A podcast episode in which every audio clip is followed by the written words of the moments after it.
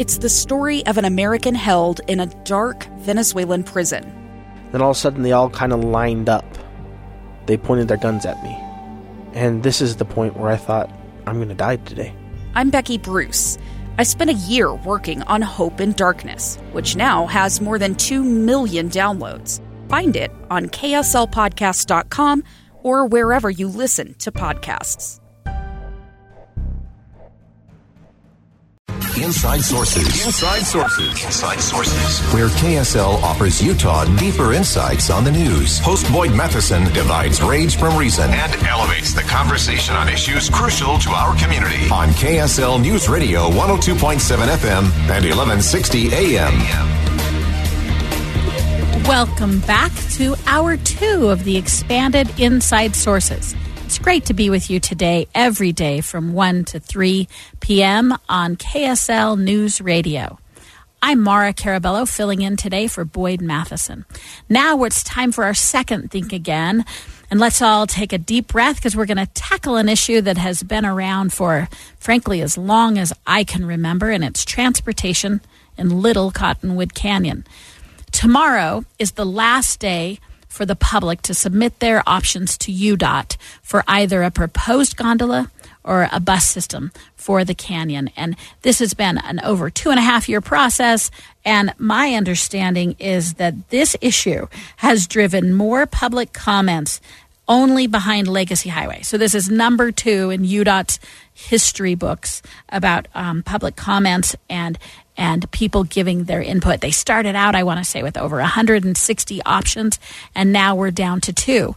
And there are people on both sides of this issue. For example, you may have read in the news yesterday that Salt Lake County Mayor Jenny Wilson has preferred the bus, but the bus, bus option. Or if she would go further, she would say maybe keep it like it is. She's not sure that she wants to um, do anything specific, but but rather keep on trying some different variations. Others have weighed in on the on the gondola. So, is now finally the time to make a change in this area? Is it time to take action, uh, or or should we take a slower solution or take it slower? Today, helping us guide through this is Dave Fields, the president and general manager at Snowbird, and he's going to join us as part of this ongoing debate. You know, Dave, I think you've been involved um, in certainly driving up this canyon uh, I think probably for your whole life. And certainly as president of Snowbird, you probably more than any of us have tackled the red snake going up the canyon on snow days. So, what do you think? What has your analysis been? Um, and do you favor gondola, a bus often option, or maybe something else, Dave? Well, good afternoon, Maura. Thank you for having me on. I grew up in Little Cottonwood Canyon. My dad worked at Alta for 30 years and I've worked here for 21 years. Um, there are people who spend more time in this canyon, but not a lot. And what we see is increasing pressure on all of the canyons in the Wasatch Front. As our population grows so rapidly, maybe doubling by 2050, we have to address the pressure on the canyons. This is our watershed. This is an invaluable resource for our community, and we need to treat it right, but we also need to be able to get people up and down the canyon. We see days where there are 7,000 cars in Little Cottonwood Canyon in the winter on a weekend or a powder day. And we just feel that's too many cars. It's not good for the air, it's not good for the water, and it's not good for those people stuck in the cars that are spending two and three hours going up or coming down. So as we've studied these options, it became very apparent that when you're looking at adding two more lanes to the highway, making a four lane highway, and packing it with more people in buses, that's going to create more problems with traffic and avalanches and slick roads, and frankly, it'll become more dangerous. Once the La Caille base station option became a possibility with a parking structure down off the side of the road, it won't be a big structure up uh, blocking the views out of the canyon. Once that became a reality, we locked in on gondola and said this is the way that people can get up and down the canyon efficiently, safely, with less impact on the water and the air quality. So I'm going to have you take us through some of what I heard or maybe the biggest concerns about gondola. So gondolas require big old towers. Tell us what those are going to look like, um, how they're going to work, and um, the other barrier is, you know, who will use the gondola? Is it is it in fact just for skiers?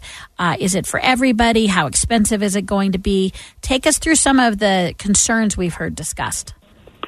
The best way I can help people to understand what this would look like is go to gondolaworks.com. It's a little group we put together. We made a video and it shows you what the gondola would look like in the canyon there will be towers. They have to be tall to get over the avalanche paths. There are 64 avalanche paths in Little Cottonwood Canyon, and if you're not going over them, you're not operating in high avalanche hazard weather. So they need to be tall.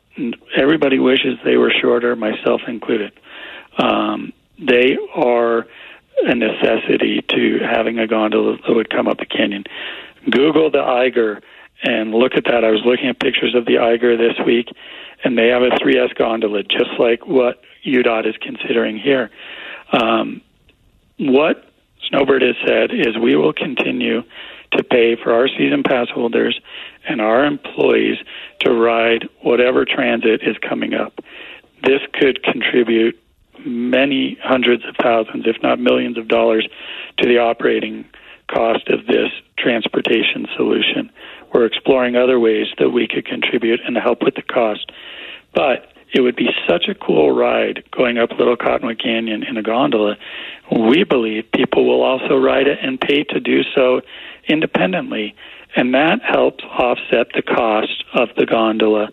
So suddenly you have a funding mechanism for the gondola. You also have a very long lifespan. These gondolas last a very long time. It's not exactly like the Snowbird tram because we only have two tram cabins, but they've lasted 50 years this year. These are smaller cabins. They hold 32 people at a time.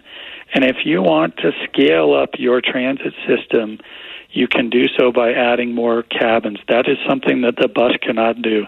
It cannot scale beyond the purpose and need that UDOT has defined of moving a thousand people an hour.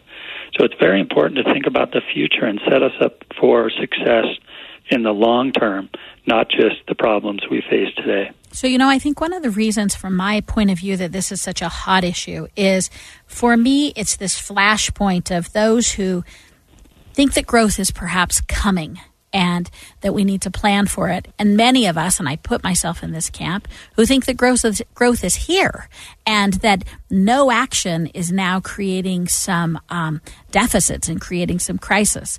And so uh, the the the pro cons are definitely there as as you've suggested Dave but I think for many of us we believe that the only untenable solution is actually doing nothing or taking an incremental approach because growth is here. We all love our mountains so much um, that we we need to preserve preserve them, and I think handling growth is the way to do it. So this is this huge moment in time where hopefully we're at the end of a very long process. I want to give a shout out to UDOT. If any of you have been following this process, you can go to UDOT's website. You can search it by searching for um, the EIS process uh, in Little Cottonwood Canyon.